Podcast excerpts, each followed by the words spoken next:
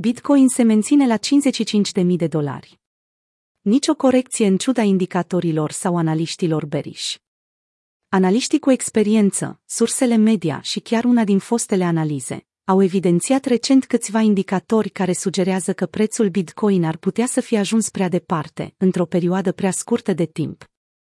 Printre aceste perspective beriș se numără și una postată de John Bollinger, creatorul indicatorului Bollinger Bands, care le-a sugerat traderilor să folosească un trailing stop, pe măsură ce analistul a întrevăzut formarea unui potențial top pe piață.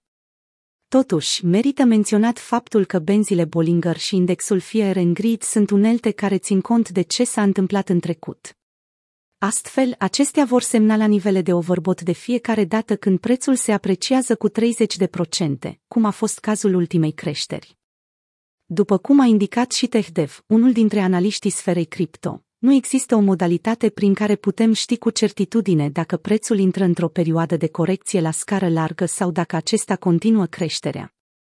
De exemplu, Nebraska Gunnar, un popular trader și YouTuber, evidențiază faptul că ultimul vârf de la 56.000 ar putea fi un punct de maxim în pragul superior al unui canal bullish, care a condus evoluția prețului Bitcoin încă de la sfârșitul lunii iulie.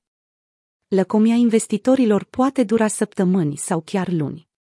Urmărind în spate indexul Fear and Greed, observăm că există cazuri în care această unealtă de monitorizare on-chain a sentimentului prezent pe piață a ținut chiar și câteva săptămâni în zona de overbot. Observați cum între 29 ianuarie și 26 februarie indicatorul Fear and Greed a rămas peste valoarea 65 din 100, lucru care sugera încrederea sporită a investitorilor. Indicatorul în cauză folosește volumul de tranzacționare, interesul total al pieței futures, metrici de monitorizare a sentimentului pe social media și date de căutare, pentru a calcula cât de entuziasmată e piața. Așadar, a durat patru săptămâni până să aibă loc prima corecție semnificativă a prețului, după ce au apărut primele avertismente. Cine a vândut în primele zile în care indicatorul a semnalat supracumpărarea, a pierdut creșterea de 70% care a urmat după aceea. O structură similară a fost stabilită și între 23 iulie și 25 august, când prețul BTC-USD a continuat să crească. Da, o corecție va apărea întotdeauna, însă cine știe la câte săptămâni sau luni mai târziu. Bollinger Bands, un indicator excelent pe termen scurt. John Bollinger este un trader respectat și cu foarte multă experiență, însă indicatorul său este constituit dintr-o medie mobilă și deviații bazate pe volatilitatea curentă. Pe scurt, o creștere de peste 30% a prețului va face graficul de fiecare dată să iasă din intervalul benzilor, ținând cont și de volatilitatea zilnică a activului digital, de 4,5%.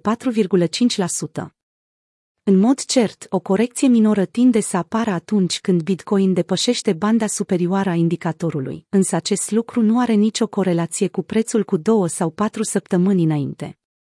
Rata de funding pentru Bitcoin în zonă neutră.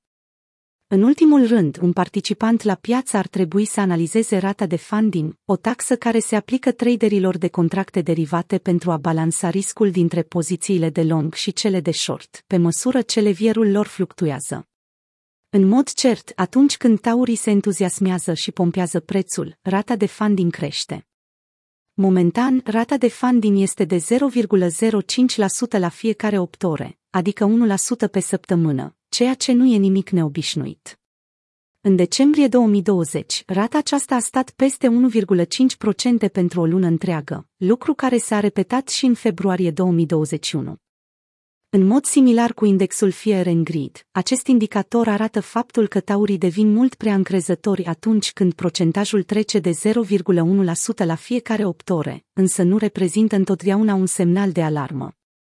Atâta timp cât cumpărătorii sunt încrezători în faptul că creșterea va continua, o taxă de 1,5 sau chiar 3% pe săptămână nu îi va forța să închidă pozițiile futures.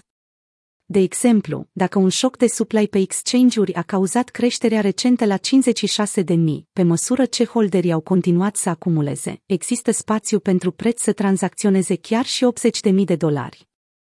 În orice caz, o scădere este de așteptat dacă au loc evenimente beriși pe piață în viitorul apropiat, cum ar fi refuzarea unui fond tranzacționat la bursă sau o interdicție a Statelor Unite asupra monedelor stablecoin.